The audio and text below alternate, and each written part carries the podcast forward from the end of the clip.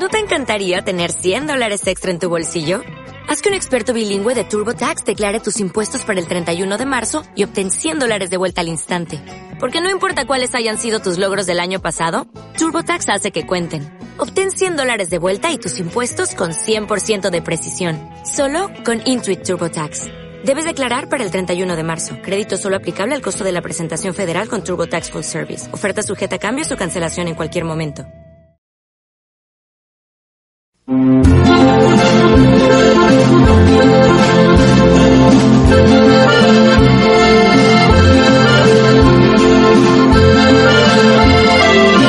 Cadena Ibérica tiene una cita con la historia con Pío Moa y Javier García Isaac.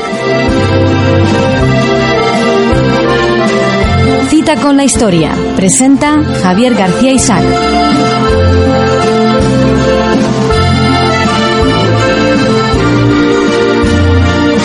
Cita con la historia, cita con Don Pío Moa aquí en Cadena Ibérica. Don Pío, muy buenas tardes. Hola, buenas tardes. Bueno, llevábamos eh, llevamos dos programas dedicados al, al desastre del 98. Sí, ¿Eh? porque es, la, es el inicio del siglo XX y sus consecuencias llegan hasta hoy, como veremos hoy precisamente. Hasta, y, y precisamente vamos a hablar de eso, de sus consecuencias. En el primer capítulo, que, que todos ustedes lo pueden tener en, o bien en Cadena Ibérica, o bien en, en el programa de YouTube, Cita con la Historia, Sí. o en Evox. Eh, hablamos de los orígenes, luego hablamos de eh, los actos bélicos, porque Sí. hace años dijimos que había habido pocas. No muchas. y hoy estamos hablando de las consecuencias que, como bien dice usted, llegan, llegan hasta hoy. Sí. Bueno, pero yo sé que hoy tenemos también una efeméride. Y una editorial. Y un- perdón, primero tenemos una editorial Sí. y luego tenemos unas efemérides que hacen referencia a... Pues como siempre, vamos, Es- a, eh. vamos con la editorial. Y, en fin, eh, la historia tiene curiosas ironías. Eh, Rajoy es registrador de la propiedad, como todos sabemos. Pero no es el primer registrador de la propiedad. Además, no es tampoco el primer pontevedrés registrador de la propiedad que llega a presidente del gobierno. Casualmente lo fue también Portela Valladares. a Portela Valladares. Eso es. Eso Como- no lo sabía yo. pues eh, casi nadie lo sabe porque no se ha fijado, ¿no? Pues bien, pero Portela, que siguiendo a su mentor Alcalá Zamora, fue el verdadero responsable del ascenso del Frente Popular. Claro que él no era una persona de izquierda, sino más bien conservadora y de orden, pero su nula visión política, acompañada de pequeños trucos de manipulador electoral, llevaron al país al desastre. Cuando empezaron las primeras noticias que daban ventaja al Frente Popular y las masas se echaron a la calle, eh, le entró el pánico, se marchó igual que se marcharon eh, eh, otros gobernadores civiles, con lo cual el recuento no, no, no fue de- No, no. no fue normal ni democrático, ¿no? Salieron corriendo. Claro. Y casualmente, Rajoy sigue una política muy semejante. Su pensamiento político se resume en dos frases. La economía lo es todo y el tiempo pone a cada cual en su sitio. Esto último puede ser cierto, porque todos acabamos en el cementerio. Y por otra parte, eh, habría que ver dónde le ha venido poniendo a él el, eh, como seguidor de Zapatero, ¿no? Eh, le ha puesto el tiempo hasta ahora, ¿no? Y lo primero, de que la economía es- lo es todo, es una simpleza sin más, que ni el marxista más burdo sostendría. Siguiendo esa política, Rajoy perdió dos elecciones con Zapatero y habría perdido la, la tercera si no hubiera caído la crisis al gobierno socialista, porque le habría podido caer también al PP de haber ganado las elecciones anteriores. Habría caído porque eh, realmente fue una crisis de origen internacional, lo que pasa que en España se hizo más profunda, como ha ocurrido con, con otras crisis que ha habido eh, desde la transición. Y una vez en el poder, Rajoy se ha arreglado para seguir en todo la política de Zapatero, financiando y estimulando los separatismos, manteniendo la colaboración con banda armada, es decir, con la ETA, premiando sus crímenes y continuando la demolición del Estado de Derecho, institucionalizando la corrupción, impulsando la pérdida de soberanía y la supeditación de España a poderes ajenos, etcétera. El único terreno en que puede presentar algunas mejoras, muy modestas y de futuro incierto también, es en la economía.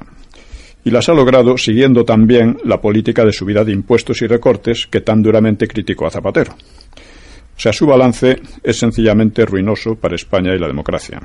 Entre tanto, ha liquidado prácticamente a su partido en Cataluña y Vascongadas, lo ha hecho retroceder en Andalucía, ha perdido ayuntamientos, etcétera, etcétera. El Frente Popular, como se recordará, fue una alianza entre izquierdas y separatistas, algo que vuelve a vislumbrarse gracias, ahora, otra vez, gracias al PP dirigido por otro registrador de la propiedad, Pontevedrés. No es que los pontevedreses, yo soy también pontevedres de Vigo, vamos. es lo que iba a decir, usted también es, cercano. Es, una especie de broma de la historia, ¿no? Realmente no hay ninguna relación de causa-efecto. No, pero bueno, es una similitud entre Portela Valladares y Mariano Rajoy, ¿eh? Espero que no acabe igual la cosa. Sí, como una idea, sin ninguna idea alta, que diría Azaña, pues solo produce mm, putrefacción del sistema, pues se da la paradoja de que Podemos es el mejor aliado del PP. Ambos se desarrollan en simbiosis. Gracias al miedo que despierta Podemos, el PP no perdió en las últimas elecciones tantos votos como sin duda lo habría hecho en otras circunstancias. Y seguramente a ello se debe la curiosidad de que Podemos disfrute de una atención mediática sencillamente gigantesca, pocas veces vista antes. Es increíble, todo el mundo está hablando de, Podemos a todas horas en todos los medios. Rajoy, después de incrementar la ruina política dejada por Zapatero, empuja a la sociedad a elegir o yo o el caos. El problema es que el caos lo ha traído él mismo. ¿Eh? Hay un chiste de Ramón que se ven a unos en un meeting diciendo o nosotros o el caos. La gente que dice el caos, el, caos. Y dice, no importa, también somos nosotros. Bueno, es un chiste que tiene, tiene mucho sentido en estas circunstancias, ¿no? Bien, eh, pero eh, esta comparación, eh, que no ofenda a los pontevedenses porque no, no, no, es, una broma. ¿eh? es una broma, pero es al mismo tiempo estas ironías de la historia, ¿no? Que ocurre esto, ¿no? Evidentemente no... Y además registrado en la propiedad también. Registrado. eso, es lo que, más, curioso. que sea más complicado, ¿eh? Bueno, digamos que la base de las políticas que están empujando a España a la desintegración bien sea por desintegración, por balcanización o por absorción en la UE y supeditación a Bruselas, pues la base de ello es la falsificación de la historia, en particular de la historia más reciente. Esto es algo que mucha gente no acaba de entender, pero si queremos sanear la democracia, debemos empezar por reivindicar una historia lo más veraz posible. Y eso es labor de todos. Cada oyente de este programa puede hacer mucho al respecto. Partimos de una posición de enorme inferioridad material y numérica y por eso, en lugar de desanimarnos, debemos redoblar los esfuerzos para dar a conocer este programa en las redes sociales y por otros medios. Basta un breve comentario, seguido de un enlace a, cita con la historia, y, eh, este, esta labor, si la hace mucha gente, que cuesta muy poco esfuerzo, eh, pues eh, puede multiplicar la audiencia. Eso es importantísimo, además. Eh, cada vez somos más, pero no podemos parar en el empeño de multiplicar. Tenemos que ser muchos más. Muchos más, eh. para que se note de verdad. Sí, porque si no, o sea, no puede haber saneamiento de la política actual si no hay un saneamiento de, de, la historia, ¿no? del pasado. Y la respuesta, hay que reconocer que la respuesta de nuestros oyentes hasta ahora es débil y debe intensificarse porque no se trata de un problema banal. próximamente reiniciaremos la campaña de 300 por 20 para conseguir 300 personas que contribuyan regularmente con 20 euros al mes. Pues no solo cita con la historia no es un programa subvencionado, sino que nos interesa que los oyentes se comprometan con él, saliendo de la pasividad. ¿eh? Y hay otro aspecto al que hemos aludido y que también trataremos más, eh, es la formación de círculos culturales, que pueden ser desde tertulias a centros organizados, tomando como eje las sesiones de cita con la historia. Esta es otra posibilidad, que, hay que estudiar. ¿eh? y bueno, una buena idea, ¿eh? Pues pasamos entonces a las efemérides. A las efemérides. Que vamos, hay muchas, por supuesto, siempre hay muchas, mm. Pero vamos a seleccionar aquí una que tiene cierto interés especial, ¿no? Eh, entre los hechos históricos ocurridos un 22 de mayo, pues eh, podemos destacar la firma del Pacto de Acero en 1939 entre Mussolini y Hitler. Por ese pacto se comprometían a ayudarse mutuamente en caso de guerra.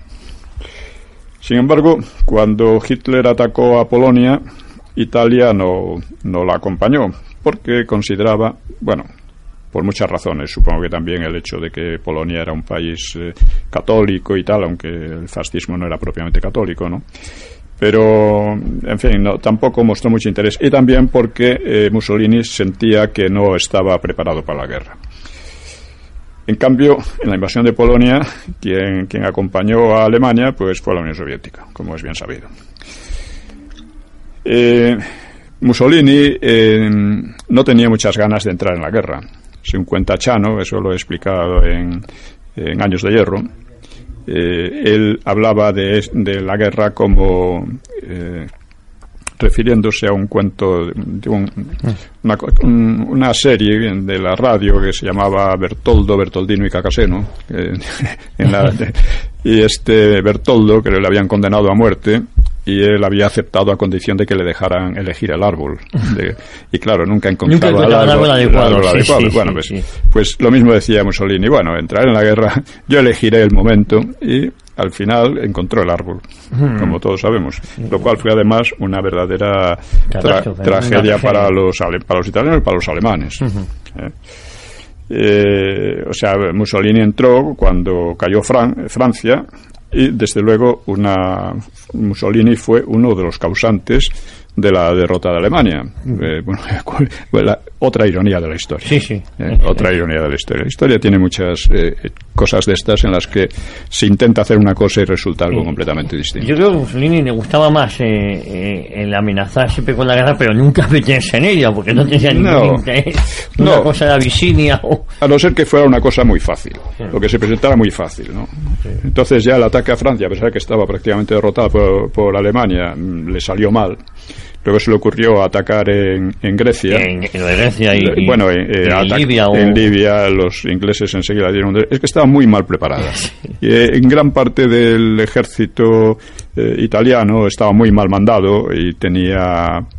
eh, era un- eh, en cierto modo era un ejército de mm, Sí, colonial, vistoso y vistoso, tal pero sí, pero mal organizado y- incluso también con armas atrasadas etcétera ¿no? Eh, Y al final fue un- Y- y una bueno, carga para Alemania, casi sí. más que una ayuda. fue una enorme carga para Alemania y se en cierto modo eh, eh, fue uno de los eh, de los que derrotaron a Hitler sin quererlo claro curiosamente Ironía. le, el hizo- le- que le era... retrasó por ejemplo la invasión de Rusia ¿no? Sí, sí. Y el Conexiano, que era el, el, el yerno de Mussolini, estaba casado Sí. con una hija de, del sí, sí, sí, que luego le traicionó Sí, y luego le fusilaron. Le Con la fusilaron. República de Salvo. Es, es apasionante la vida de Salvo, Conexiano. Bueno, Bueno, eh, entramos entonces entramos eh, en materia, desastre del 98, las, las consecuencias. Sí. Bueno, hemos visto los antecedentes, cómo se fue preparando, cómo era inevitable la guerra, porque eh, USA la quería y la, pre- y la preparaba y la provocaba deliberadamente, eh, a no ser que se cediera ya de antemano una rendición por anticipado. ¿no? Hemos visto también que las, España tenía posibilidades importantes. ¿no? Eh, en una guerra corta podía haber ganado, eh, porque la, des- la desventaja material no era demasiado grande, pero el problema casi siempre se alude a esa desventaja material, que no era muy grande, insisto, pero el problema principal, la deficiencia principal, como hemos visto, era el derrotismo de los dos almirantes, Montojo y Cervera, que ya con, con esa, o sea, cuando un mando es derrotista, la derrota está casi segura, ¿no? Bien, vamos a ver ahora las consecuencias que fueron por una parte internacionales. Es decir, USA cobró una gran confianza en sí misma. eh, pasó a ser un, un país que, había practicado un cierto aislacionismo, pues a convertirse en un país con intereses internacionales amplios y probablemente el éxito, eh, fue muy fácil para, para USA, pues la animaría después a intervenir en la Primera Guerra Mundial, porque es probable que si le hubiera costado mucho o hubiera sido derrotada, pues mm, se animaría Se mucho animaría. menos. ¿no? Es decir, que tuvo unas consecuencias eh, muy importantes eh, internacionales. Y tuvo unas consecuencias eh, para España in- internas mucho, mucho mayores. ¿no? Esas consecuencias fueron, en primer lugar, eh, los separatismos, Los separatismos. que hasta entonces habían sido insignificantes, cobran importancia. A veces residuales y en la Sí. fecha empieza a coger eh, fuerza. El anarquismo también más, va más adelante y eh, los socialistas también va más adelante. Eh, Pero aparte de eso se crea el regeneracionismo del que ya hemos hablado en otra ocasión y hoy lo mencionaremos también un poco. Vamos a extendernos sobre todo en las consecuencias en lo que respecta al separatismo, en particular el separatismo catalán. Los separatistas tenían un periódico, La Veu de Cataluña, donde escribían sus dirigentes principales, como Prat de la Riva o Cambó y otros, ¿no? Y podemos seguir bastante bien a través de la reacción del separatismo catalán ante, ante el conflicto. El 17 de abril, cuando culminaba la tensión prebélica, eh, la veu de Cataluña exponía no sabemos si vendrán los horrores de la guerra o si España seguirá en paz su camino al derrumbe. Venga lo que venga, España se va al fondo. Si de los pueblos que la forman alguno quiere volver a las alturas, que no se duerma, afloje los lazos y entréguese libremente a los dos grandes instintos de la vida, el de la conservación y el del perfeccionamiento. En fin, con paz o con guerra, decía, España va a donde tantas veces dijimos que iba, al naufragio, al abismo. Este era el tono de la, de la propaganda. ¿no? Así que el país no tenía remedio y Cataluña debía sacudirse solidaridades sentimentales. El llamamiento era muy pertinaz. El 8 de mayo, conocido el desastre de Cavite, insistía la BEU. Estamos clavados a una barca que hace agua. Si queremos salvarnos, hemos de aflojar los lazos. En la misma onda, narraba supuestas conversaciones populares de, que buscaban soliviantar a la gente, como esta. Eh, a finales de agosto, cuando se preveían ya las exigencias de USA. Dice, ahora sin las Antillas y quién sabe si sin Filipinas, ya se estaba sin Filipinas, ¿qué haremos con las nubes de empleados gordos y chicos que allá tenían la pitanza? Esta cuestión la respondía, decía el periódico, un hombre que había visto mucho mundo. Dice, ¿no sabéis qué frase es ahora muy popular entre los pensionados de la administración y aspirantes a serla? A serlo. Dicen, bueno, hemos perdido Cuba y Filipinas, pero nos queda Cataluña. Es, la mentalidad. Como si fuera una colonia, ¿no? Sin embargo, no llamaba a romper por completo aquellos lazos que supuestamente arrastraban a Cataluña al naufragio. Por una parte decían que iban al naufragio, por otra parte dice que, bueno, Dice, la razón de esta inconsecuencia eh, no es explicada, pero se entiende. La relación de la industria catalana con el mercado español saltaba demasiado a la vista como para que la ruptura no sonara a demencia a los industriales y las clases medias, que era quienes dirigían los eh, separatistas sus consignas. Pero mientras duró la guerra, deploraba la DEU, la propaganda nacionalista rebotó contra el sentimiento popular. La mayor parte de los catalanes decían la mayor parte de los catalanes se han dejado emborrachar como los gandules de la Puerta del Sol. Mientras los norteamericanos tratan de conquistar las colonias de España, los castellanos van acabando de conquistar Cataluña. Pues dice, porque se quejaba, Cataluña recibe a los castellanos que la acaban de conquistar con alegrías y abrazos. Cambó recordaba también el sentimiento español ante la agresión. Decía, cuando salíamos del círculo de la Liga de Cataluña, encendidos de patriotismo catalán, nos sentíamos en la calle como extranjeros, como si no nos hallásemos en nuestra casa, porque no había nadie que compartiese nuestras preocupaciones. En fin, conocida la derrota, el ambiente en España cambió. Ante las condiciones que adelantaba Washington, los nacionalistas de la BEU clamaban en torno a la, decía, la noticia de la de la firma de la paz, o sea, la consumación de una espantosa catástrofe. Dice, tenemos paz, pero una paz espantosa. Tenemos la paz, pero una paz que no anima ni tranquiliza. Una paz que debe ser la tumba de los que allí llevan bajan, los que allí bajan llevando sobre sí el peso de una gran culpa. La paz que tanto pedían los catalanistas antes de la guerra, ahora nos la traen los representantes de España, tal vez demasiado tarde. Hmm.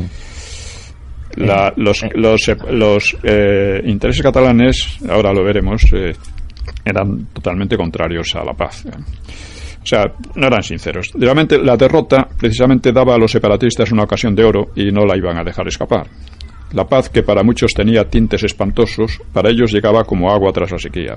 Ya en septiembre constataban, con las desgracias que nos ha traído la última agitación del españolismo, ha ganado mucho en nuestra tierra el sentir catalanista. Es ahora general la tendencia a diferenciar la vida y el interés de Cataluña y los de los otros pueblos de España.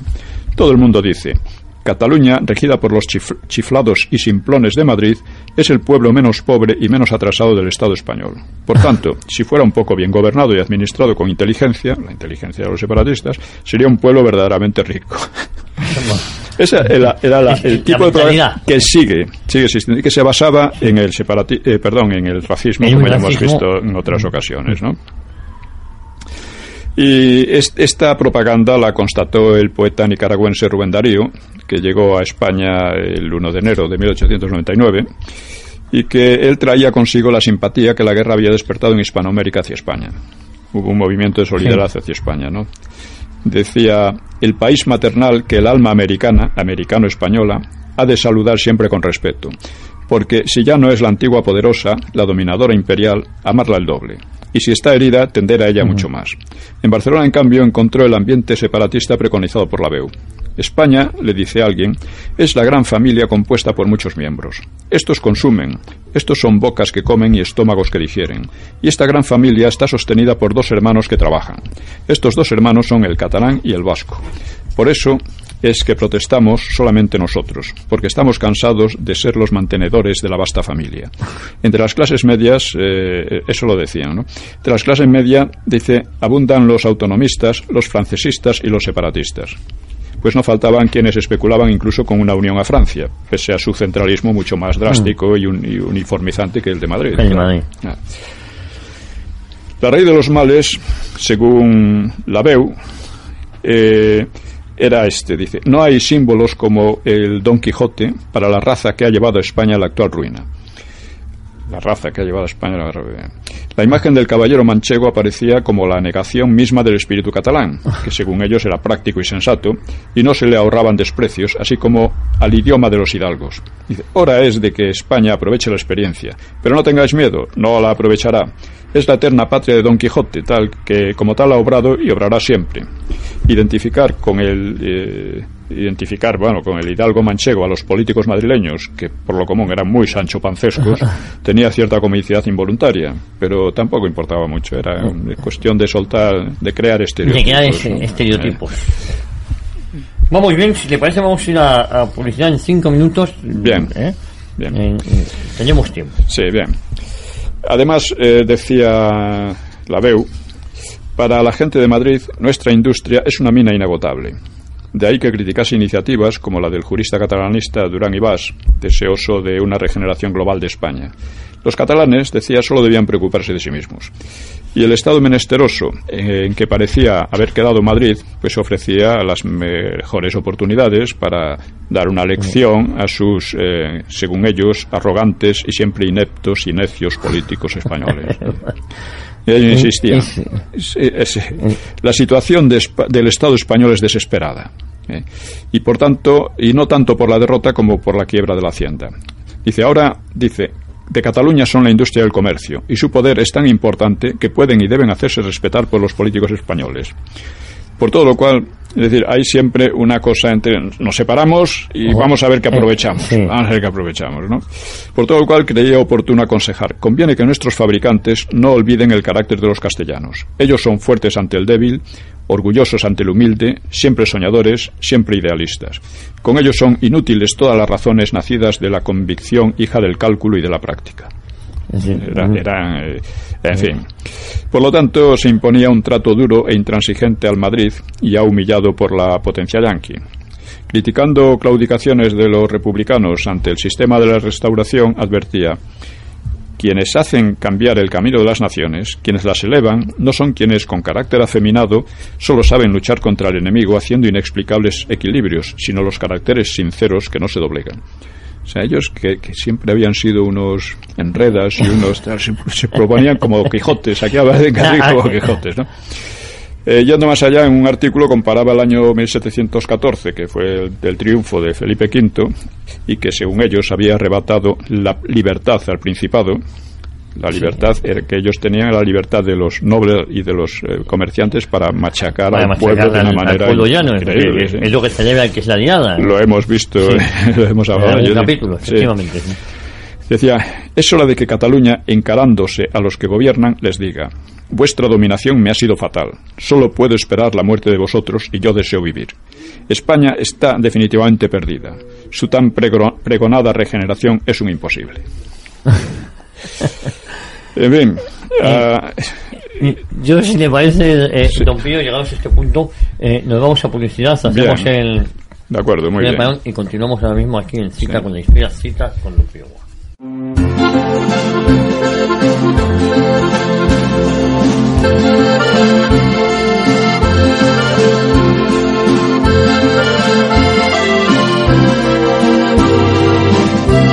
Pues eh, seguimos aquí, seguimos en cita con la historia, cita con Don Pío Moa hablando del desastre del 98 y hablando de sus consecuencias. Y estamos en un interesante relato que nos estaba usted comentando, don Los Pío. separatistas catalanes, cómo, eh, ¿Cómo se aprovechaban la situación para, para, vamos, en fin.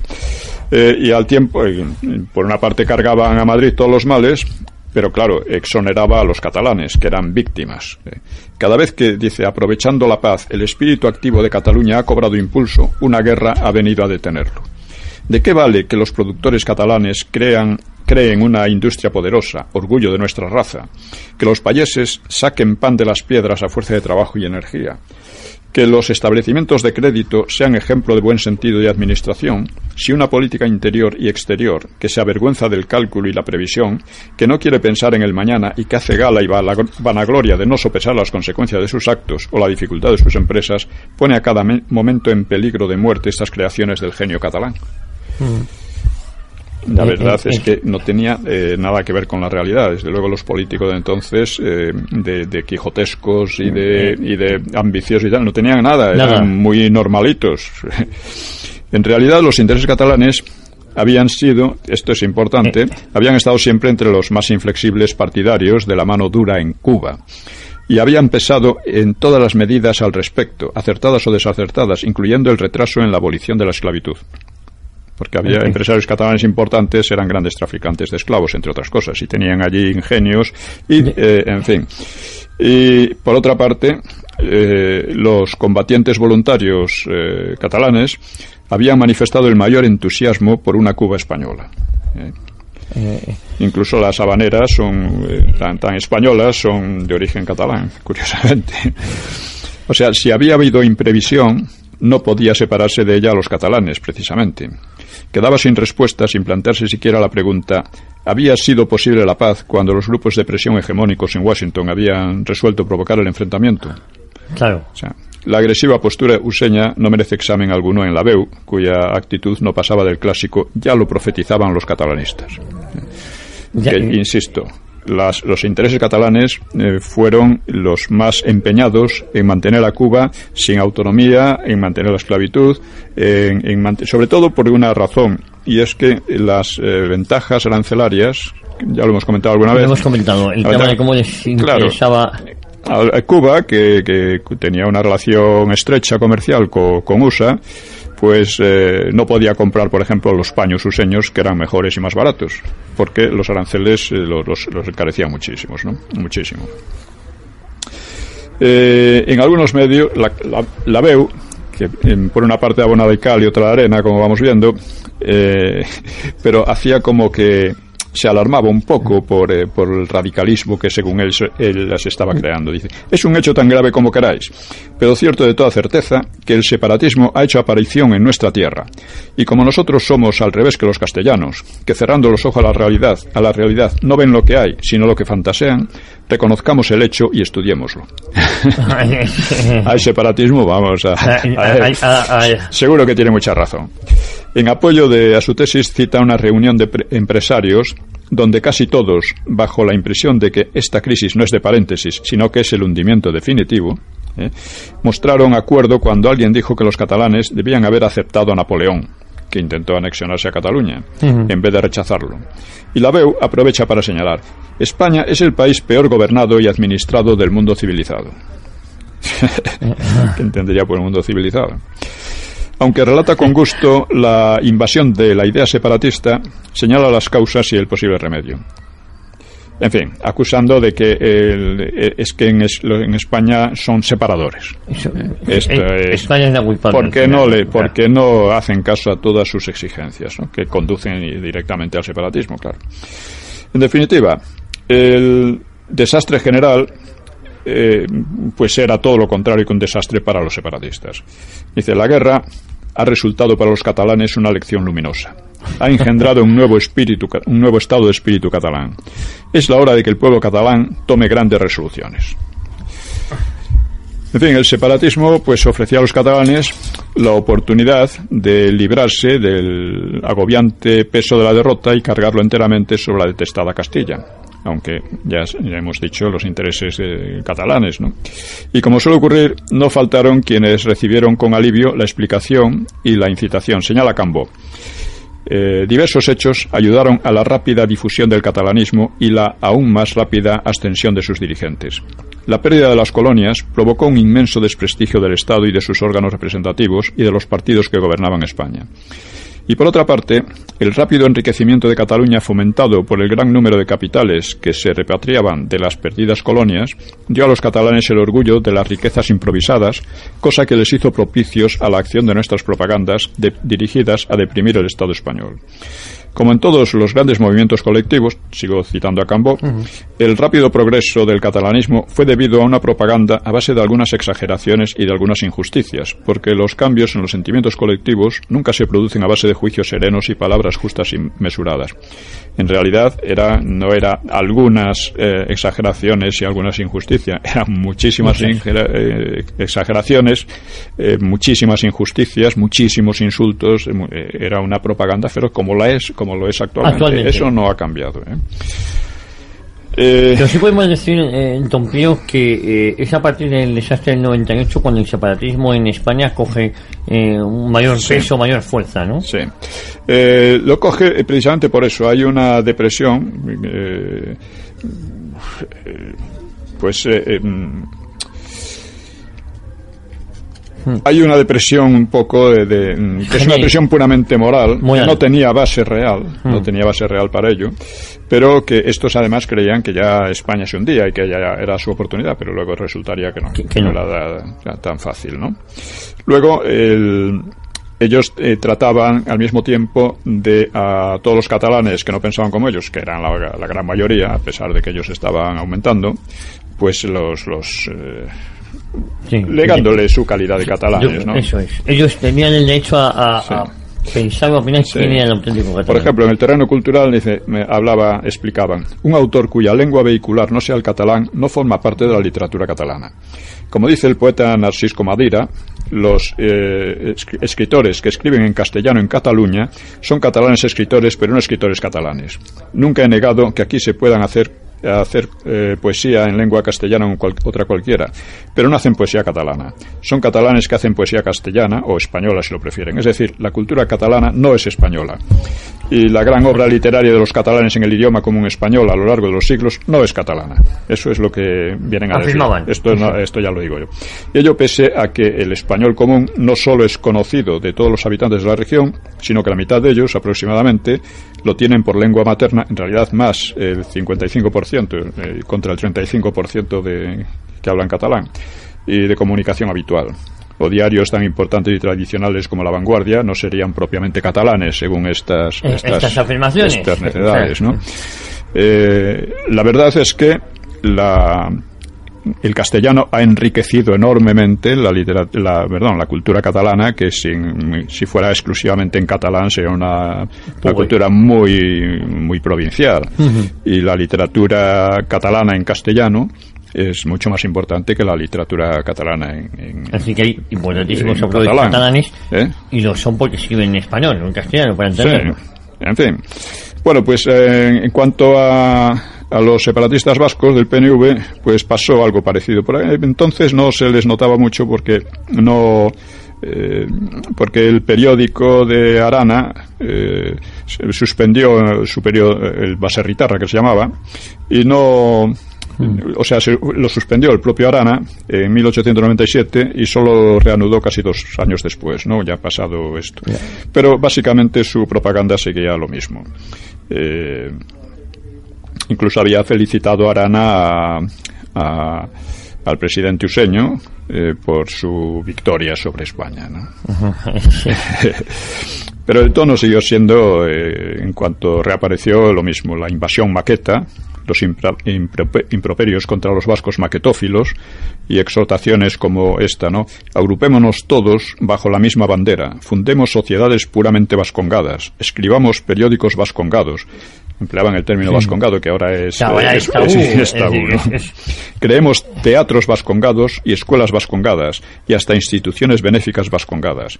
Que todo cuanto vean nuestros ojos, oigan nuestros oídos, hable nuestra boca, escriban nuestras manos, piensen nuestras inteligencias y sientan nuestros corazones sea vascongado.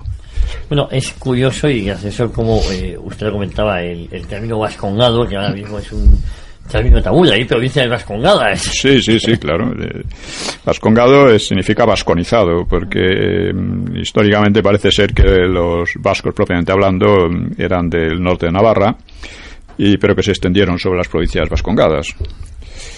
Hubo también un hecho, y es que las provincias vascongadas fueron eh, romanizadas, al revés de lo que se dice, pero en la zona de los valles y en la costa, que pasó algo parecido como en el Magreb.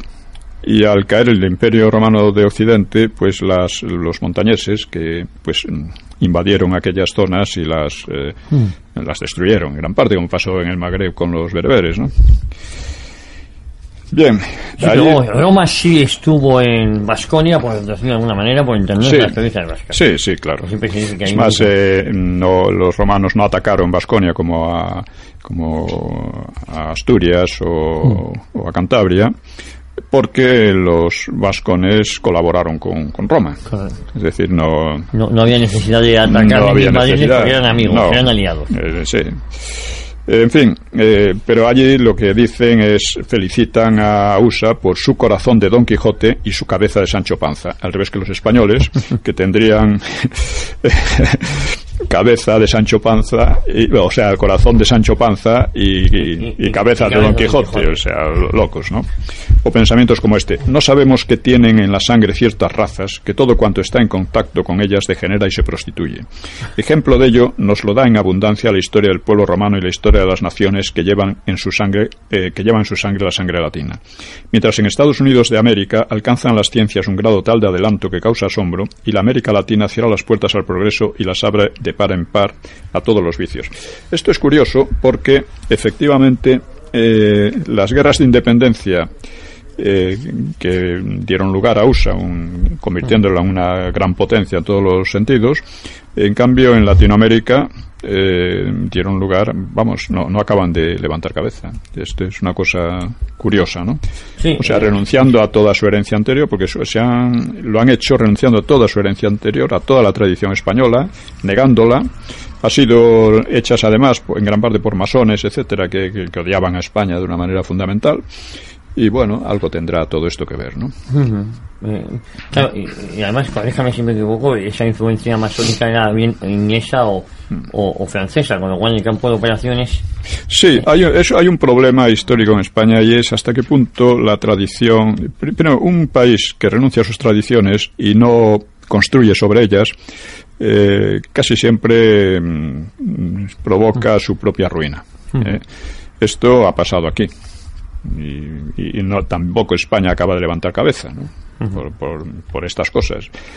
Eh, porque es muy difícil eh, transformar esa y es difícil es como esas personas que tratan de imitar a otras y que nunca son ellas mismas Eh, en fin es una, una consideración un poco por encima pero bueno el caso es que a partir de- del 98 también el PNV avanzó, empezó a conseguir algunos concejales, algunas cosillas aquí y allá, y eh, aunque eran débiles, pues alarmaron a un gobierno que estaba en plena resaca del desastre, de modo que fueron suspendidas las garantías constitucionales en Vizcaya y cerrado el periódico y el centro vasco. Sin embargo, el impulso estaba dado y el separatismo seguiría creciendo en los años siguientes, si bien dentro de unas dimensiones modestas para permanente disgusto de Sabino Arana.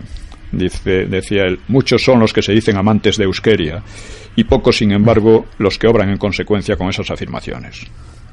se quejaba, estaba quejoso de que no había. eh, Sí, que no tenían bien. fervor. Bueno, la- eh, la- los improperios de, de Sabino Arana contra los vascos que no le hacían caso, que eran la inmensa mayoría, pues son, son tremendos y constantes, ¿no? El PNV también trató de crearse una personalidad internacional, enviando telegramas de felicitación a autoridades británicas o useñas, o un mensaje de bienvenida a una fragata argentina llegada a Bilbao. Y en Cataluña pasaba lo mismo. En, eh, julio del 89, una, una recepción a la escuadra francesa pues dio lugar a que grupos separatistas provocaran tu- tumultos con gritos como Cataluña libre e incluso Cataluña francesa. reveladoras del deseo de desmarcarse del triste destino español, eh, más bien que de sincero aprecio por el vecino país, ¿no? Eh, por su centralismo, entre otras cosas, ¿no? Claro. O sea, tradicionalmente eh, la, la oposición de España a Francia es una herencia de Aragón y de Cataluña. En Castilla, en cambio, eh, Mm. eh, es ca- eh, casi siempre ha sido atendido a una alianza, ¿no? En fin, eh, la derrota dio alas también a las propagandas socialistas, que, opuestas desde el principio a la guerra, esta sí, y a las anarquistas, mientras que los republicanos también creían llegado su momento, porque decían cómo iba a mantenerse el régimen de la restauración después de semejante golpe. Todos esperaban una reacción popular al estilo de la Commune, la Comuna de París, tras el desastre francés ante Prusia ve- 28 años antes. ¿no? Y en el propio régimen sonaban crujidos. Muchos militares se sentían chivos expiatorios de los manejos políticos, de las imprevisiones y faltas de presupuesto para modernizar al ejército, aunque ya vimos que eran quejas exageradas. Algunos sospechaban incluso connivencias masónicas internacionales en el modo como había terminado todo. Otros políticos fustigaban la incompetencia de los militares, fomentando un clima popular de desdén hacia ellos. Y asimismo, los intelectuales empezaron a exhibir repulsión por el sistema liberal y a destacar sus aspectos más negativos con una hipercrítica furiosa y destructiva a, España, a su pasado y a su historia. ¿no? Eh, Yo que he tenido la ocasión de entrevistar al bisnieto de Isaac Peral, eh, él me contaba también eh, cómo su eh, abuelo fue denostado y su invento que podía haber cambiado el curso de la historia, que era el submarino, en cambio no fue. Sí, sí, sí, efectivamente. Estas cosas ocurrieron, pero ocurren también en todos los Sí. países. Incluso en USA, los más avanzados meten a veces chapuzas y, y errores así de gordos, ¿no? Eh, todo el mundo percibió el 98 como una fecha que marcaba un antes y un después en la historia de España. La BEU diagnosticaba el 4 de noviembre de ese año. Algo ha muerto en España. De un extremo a otro se siente un vaho de muerte. Por su parte, Arana concluía ya en, julio del año siguiente. ¿Qué va a ser de España? Solo un milagro puede salvarla. Era un milagro poco de esperar, claro, y menos de desear. La propaganda separatista trataba de convencer a los vascos y catalanes de que debían desvincularse psicológica y políticamente de la derrota y de un cuerpo nacional inerte. Cataluña y Euskadi vivían, el resto, en cambio, agonizaba. Esta imagen tuvo mucha difusión. Las consignas eh, separatistas incidían en un ambiente eh, muy extendido también fuera del país. El primer ministro inglés Salisbury hablaría, en relación con esta guerra, de naciones vivas y naciones moribundas. En transparente alusión a, una España, claro, condenada, según él, a servir de presa a las potencias pujantes, eh, de las que USA valdría como buen ejemplo. Los separatistas catalanes mostraron un entusiasta acuerdo con el diagnóstico, que con todo se revelaría luego un tanto prematuro o voluntarista. En Madrid el tono de pesimismo lo daba el famoso artículo Sin pulso del líder conservador Francisco Silvela, publicado el 16 de agosto, y que tuvo una gran repercusión. A su entender, en el país donde quiera que se ponga el tacto no se encuentra el pulso y la situación le parecía próxima a la descomposición y a la muerte. El intelectual Ricardo Macías Picabea, un vasco degenerado, en- según Agrana, era de padre leonés y madre guipuzcoana, Esa, de ahí venía la degeneración. ¿no? bueno, pues escribió por esos meses eh, el, el problema nacional con frases parecidas. Dice, no estamos enfrente de la muerte que amenaza, no se trata de salvar al enfermo moribundo. Al acabar el año, el periodista y político liberal Julio Burrell, Burrell perdón, creía constatar en el Heraldo de Madrid la extinción de toda energía y de todo aliento. Lo peor de este balance es la fe destruida, el espíritu nacional sin bríos para recobrarse, los particularismos, los egoísmos, los escepticismos de toda especie desperezándose al sol. También había anunciado Silvela. El riesgo es el total quebranto de los vínculos nacionales y la condenación por nosotros mismos de nuestro destino como pueblo europeo. En fin, la verdad es que, eh, extrañamente, tras unos conatos de revuelta en Madrid, prevaleció en el pueblo un clima pasivo de decepción y de abatimiento, incluso de aparente indiferencia, que muchas veces ha sido descrito. Silvela observaba. Todos esperaban o temían algún estremecimiento de la conciencia popular. Solo se advierte una nube general de silenciosa tristeza. No se oye nada, no se percibe agitación en los espíritus ni, ni movimiento en las gentes. La BEU se sorprendía el 4 de noviembre de que la noticia del desastre se ha extendido a toda España sin producir ninguna explosión de sentimiento ni señal de la más pequeña conmoción. La gente ve la noticia de la consumación, del aniquilamiento de España y no siente nada, no se mueve nada. ¿Eh? En fin, de esto eran los las el ambiente reacciones. Pues si le parece, nos vamos a publicidad, el último eh, para un publicitario y continuamos aquí eh, y, nos acercamos ya a los últimos 10 minutos de programa. De acuerdo.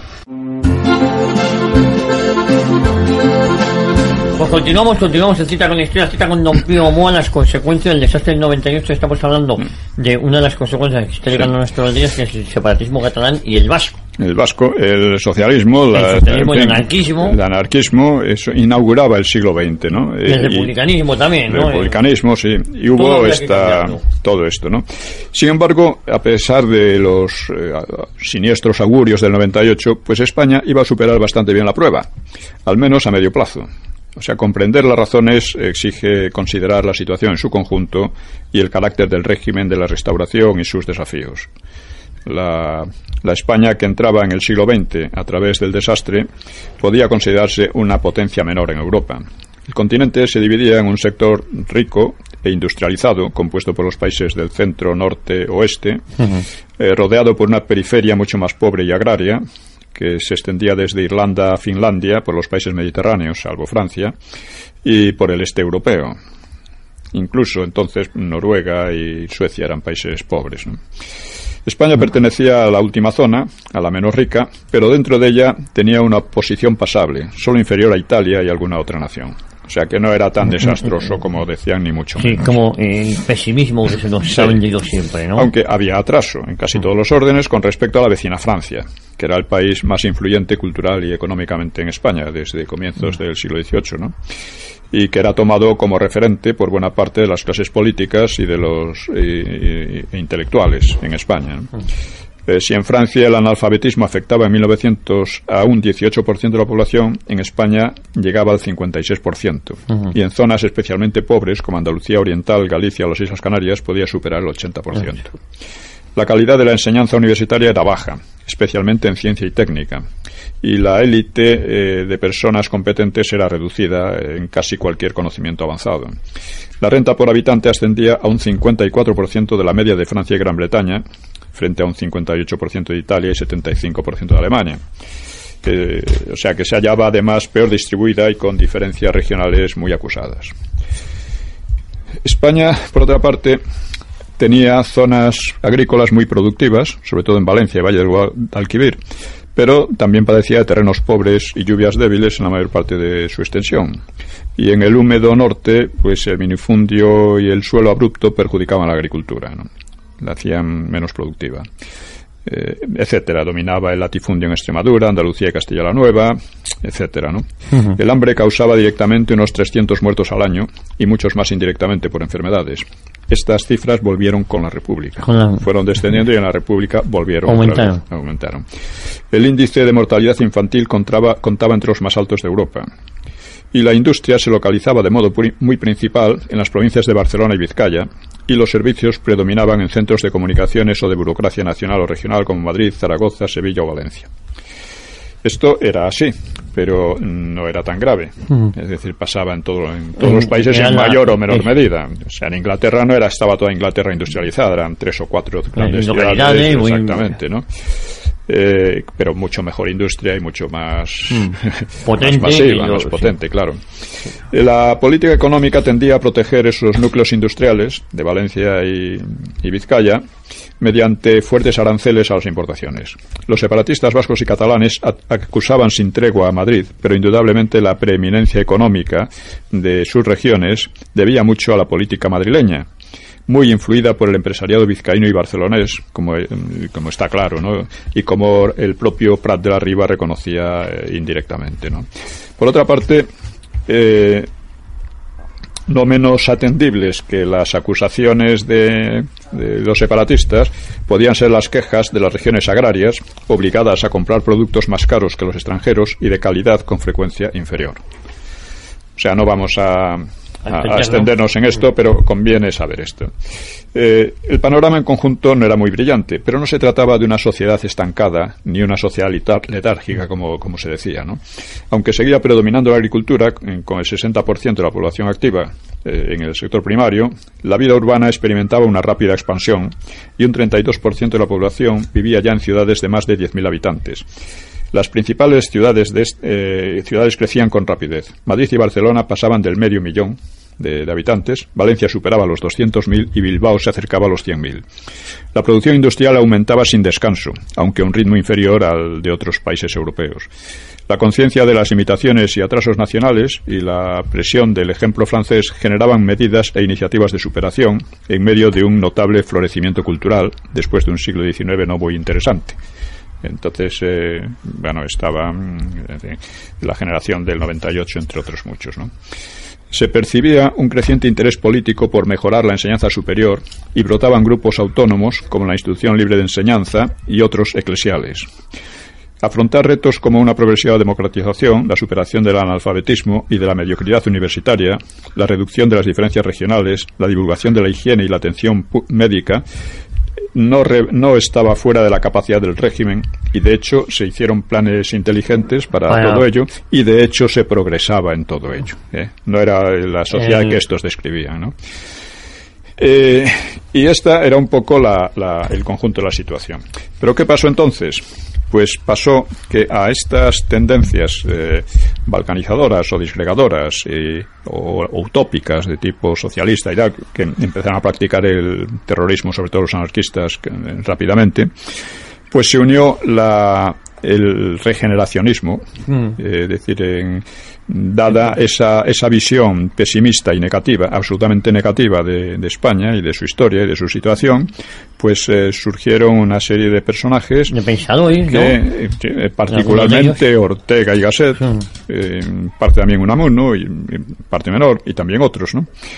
Que eh, llegaron a la conclusión de que España era un país eh, un desastre de la historia ya de la historia. Un eh, en fin nos quedan un, par de minutos don Pío bien pues simplemente esto de lo que hayamos dicho. Eran unos pensadores de cierto nivel en algunos aspectos y de un nivel muy bajo en otros. En el aspecto de histórico y político, eh, Ortega Gasset no dijo más que, eh, vamos, dijo gran cantidad de tonterías. No es que dijera más que tonterías, pero dijo muchísimas tonterías. En particular, la idea de que España tenía una historia enferma, de que España era un país enfermo y por lo visto lo iban a curar aquellos intelectuales. Ah, bueno, ah, por supuesto la restauración era la negación de todo lo que de todo lo bueno. Todo nuestro pasado histórico. No, la restauración era la continuación de un pasado nefasto ¿eh? y había que acabar con ella como fuera. Es decir, que ah, estos intelectuales, pero lo cual no impedía que estos intelectuales eh, se pasaran gran parte del tiempo cuando eran jóvenes tratando de conseguir puestos de funcionarios, haciendo oposiciones a funcionarios de aquel régimen tan nefasto, corrompido eh, atrasado y, muerto. Lo llaman la necrocracia. Hmm. O sea, el, poder de el poder de los muertos. Necrocracia. Ah, lo del país vital y el país real. El país real no tenía nada que ver con lo que ellos decían. Y el, sistema de restauración, en principio, que era poco brillante, que tenía muchos fallos, pero había sacado a España de los problemas del siglo XIX de los continuos pronunciamientos, de los continuos desórdenes, etcétera. ¿no? la guerra civil, lo que pasa es que, eh, que claro, a partir del 98, se, con todos estos movimientos eh, separatistas, etcétera, y, de regeneracionistas, se crea un ambiente propicio para volver al siglo XIX, que esto fue lo que dio lugar a la ruina de la restauración, luego la dictadura de Primo de Rivera y luego la República, que fue la gran ocasión de todos estos para regenerar y no regenerar. Y no regenerar, al contrario, muchos de ellos salieron escaldados. Ah, sí, salieron casi todos escaldados. Pues, Don Pío, vamos a escuchar esta canción. Yo creo que ha quedado bastante claro cómo esas consecuencias del desastre del 98 llegan a hoy día, ese paralelismo creciente vasco, catalán sobre exactamente. ese clima y ese clima regeneracionista es eh, sigue, o sea, digamos que perturba eh, la, la política y las convicciones políticas y las ideas políticas de casi todos los partidos. Es hispanofobia disfrazada de regeneracionismo. Bueno, vamos a la canción de Antonio Machín que se llama Don Pío. Noche triste. Noche triste. Viene al caso hoy. Vamos a escucharlo un momento.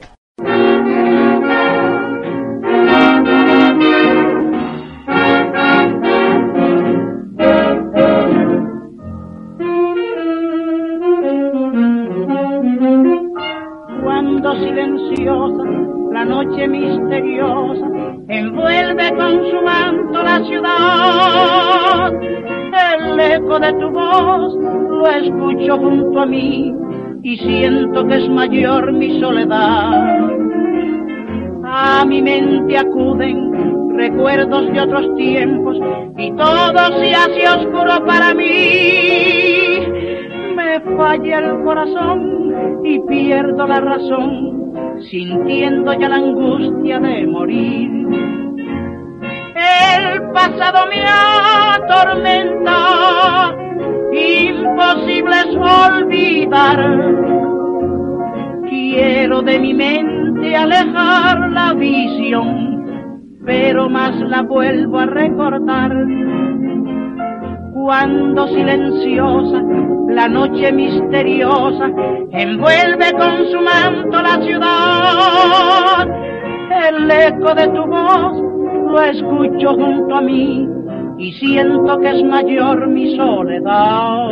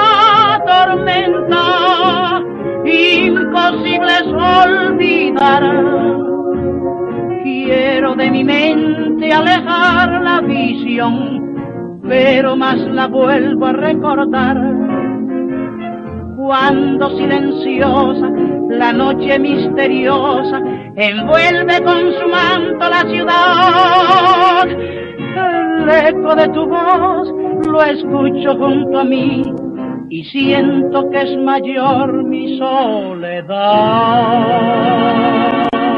Bueno, ya estamos de vuelta a la canción preciosa Antonio Machín, que murió prematuramente, además, en, en los años eh, 60. Eh, lo que pasa es que tenía cara de señor mayor de toda la vida, pero no era tan mayor cuando falleció. No, bueno, Antonio Machín es un personaje muy interesante, lo he tratado en Años de Hierro también, porque Sí, sí. es muy representativo, eh, a cubano, eh, de origen de padre gallego, creo, y bueno, él decía que la- el mayor acierto de su vida había sido venir a España. Venir a España. Venir a España. Había triunfado ya anteriormente en USA. Sí, sí. eh, eh, era un cantante importante. Su padre no quería que fuera cantante porque decía que eso, es- esos ambientes eran de gente de mala vida. Lumpen, de mala vida. Sí, o, de- Bueno. o libertinos, lo que fuera, ¿no? Sí, sí, Pero su madre se empeñó y bueno. Y, y salió bien. Salió bien. Eh, bueno, pues esta canción en homenaje a Antonio Machín, en homenaje a, a Cuba. Sí, en ¿Eh? los años 40. a los años 40. Don Pío, no hay tiempo para más. Bien. Me parece que el próximo, el próximo domingo, el próximo programa, seguimos aquí en Cita con la Historia, Cita con Don Pío Ma. Y a mí me gustaría que la próxima semana habláramos de su último libro, que va a dar la luz ya. Podríamos, sí. ¿Eh? Si le parece, a mí me, me gustaría, eh, Sí, cuyo sí. título es la, la Guerra Civil y los problemas de la democracia en España. Exactamente. ¿Eh? La- eh, pues eh, Muy bien. yo ya tengo el placer de tenerlo, con lo cual en la animada charla la próxima semana. A todos ustedes muchísimas gracias por estar ahí, eh, por su fidelidad hacia la ibérica y les esperamos como cada semana eh, en cita con la historia cita. ¿No te encantaría tener 100 dólares extra en tu bolsillo? Haz que un experto bilingüe de TurboTax declare tus impuestos para el 31 de marzo y obtén 100 dólares de vuelta al instante. Porque no importa cuáles hayan sido tus logros del año pasado, TurboTax hace que cuenten. Obtén 100 dólares de vuelta y tus impuestos con 100% de precisión. Solo con Intuit TurboTax. Debes declarar para el 31 de marzo. Crédito solo aplicable al costo de la presentación federal con TurboTax Full Service. Oferta sujeta a cambios o cancelación en cualquier momento.